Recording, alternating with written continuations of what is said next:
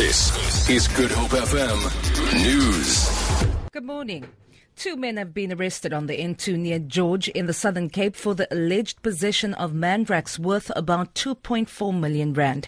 Police spokesperson Malcolm Pojie says they acted on a tip-off and arrested the suspects on the Kaaimans Pass.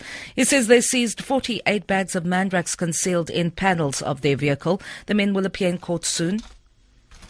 At least 40 children have been injured when their school bus collided with a truck in Khayelitsha. ER24 spokesperson Russell Meiring says the cause of the collision is being investigated. On assessment, we discovered that uh, roughly 40 children had sustained only minor injuries in this incident.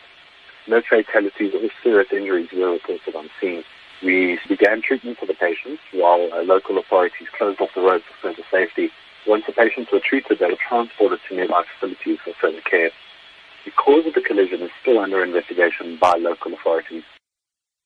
The ANC says a task team has been appointed to look into South African Jews receiving military and intelligence training in Israel.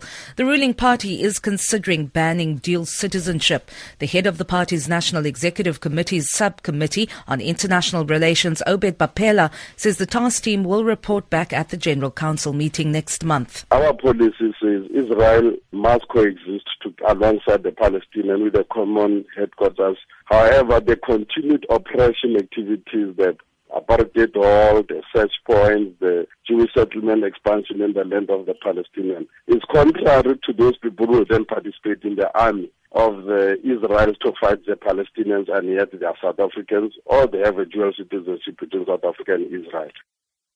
The City of Cape Town's traffic service will today destroy 48 sedan taxis that have been unclaimed for the past three to five years. The taxis were all impounded for various traffic violations. Mayoral Committee member for Safety and Security, JP Smith, says the crushing of the vehicles will be done under the National Road Traffic Act. He says the crushing operation will be conducted by a contractor.